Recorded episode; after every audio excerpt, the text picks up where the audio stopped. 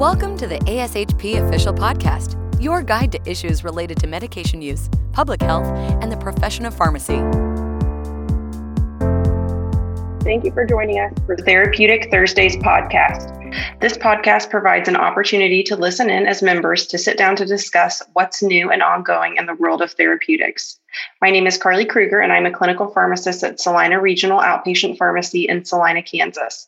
I will be your host for today's episode. With me today is Cassie Heffern, ambulatory care pharmacist and residency program director at Cox Health in Springfield, Missouri. Thanks for joining us today. Happy to be here. Let's get into today's topic, Person-Centered Care for Vulnerable Populations, Part 1.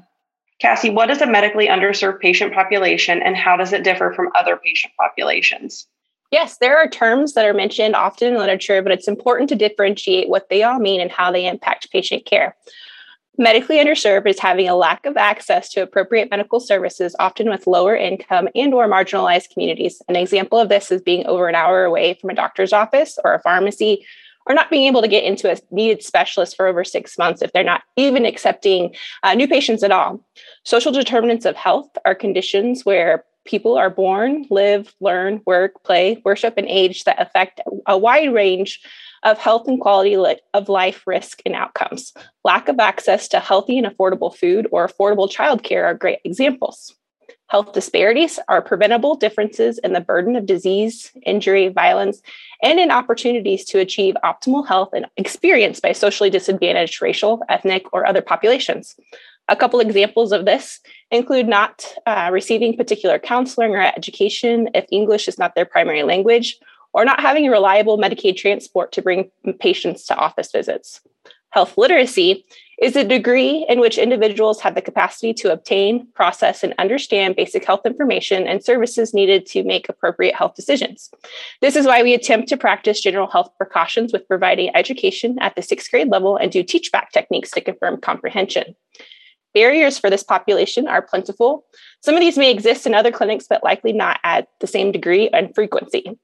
Some barriers that come to mind with the patients that I work with are often here, but finding healthy food to last the month while using food stamps, choosing between paying for meds or eating less meals that week, ensuring that Medicaid transport actually comes to get them for their appointments, using a translator or translation services to speak to patients in other languages in their office visit or between visits, being able to afford medications despite good insurance, older phones that work with CGM platforms to review their blood sugars between office visits, only covering 2 to 3 educational points, even when I need to be more comprehensive with a patient, only using portal messaging to work with patients because they work during the same hours I do and can't get caught on the phone, or even recently getting their receiver stolen while they're living in a shelter.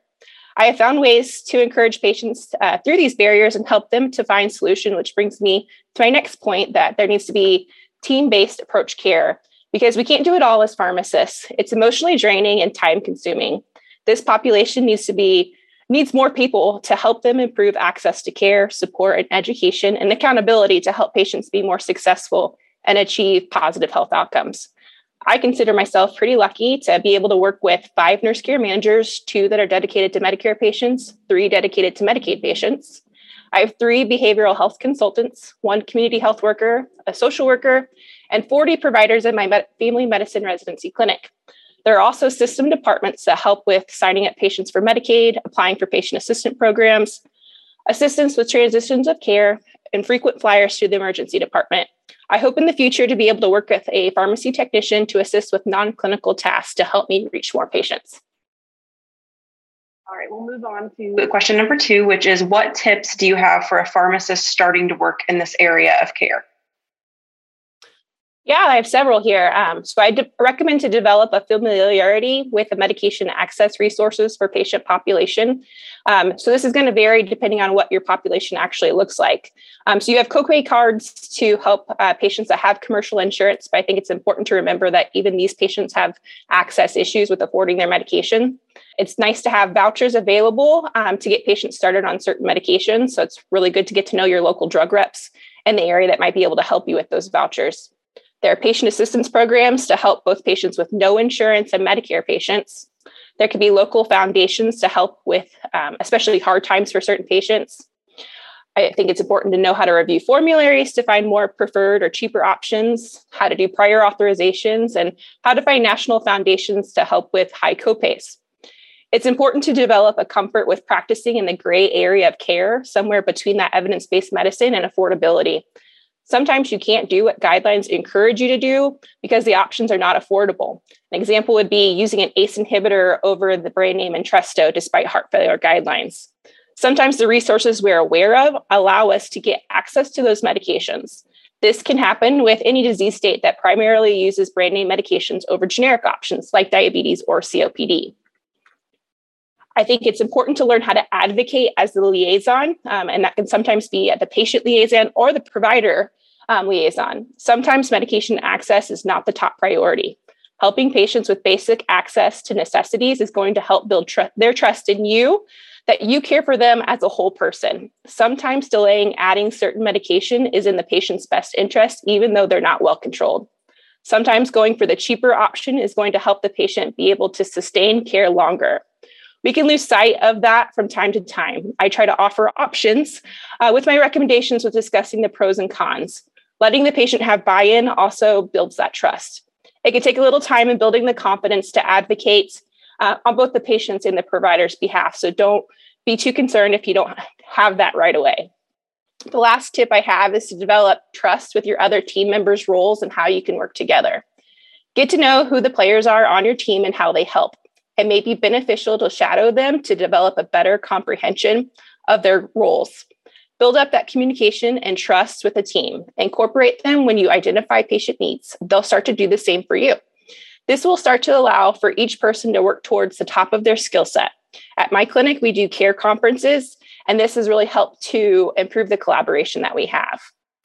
While there are challenges, this patient population is generally very thankful for the care you can provide, which makes this hard work very rewarding. All right, well, I think that wraps up our questions. Thank you, Cassie, for joining me today for today's episode of Therapeutics Thursdays. If you haven't before, I encourage you all to check out ASHP's ambulatory care resources. You can find member-exclusive offerings such as the Ambulatory Care Career Tool, certification resources, rotation guides, guidelines, policies, and info on billing and reimbursement. Be sure to also become a member of the section of Ambulatory Care Practitioners Connect community, where you can exchange ideas and ask questions from your peers. Thanks again for tuning in for this session, and join us here every Thursday, where we will be talking with content matter experts on a variety of clinical topics. Be sure to subscribe to ASHP Podcast through your favorite podcast provider. Thank you for listening to ASHP Official, the voice of pharmacists advancing healthcare. Be sure to visit ashp.org/podcast to discover more great episodes, access show notes, and download the episode transcript. If you loved the episode and want to hear more, be sure to subscribe, rate, or leave a review. Join us next time on ASHP Official.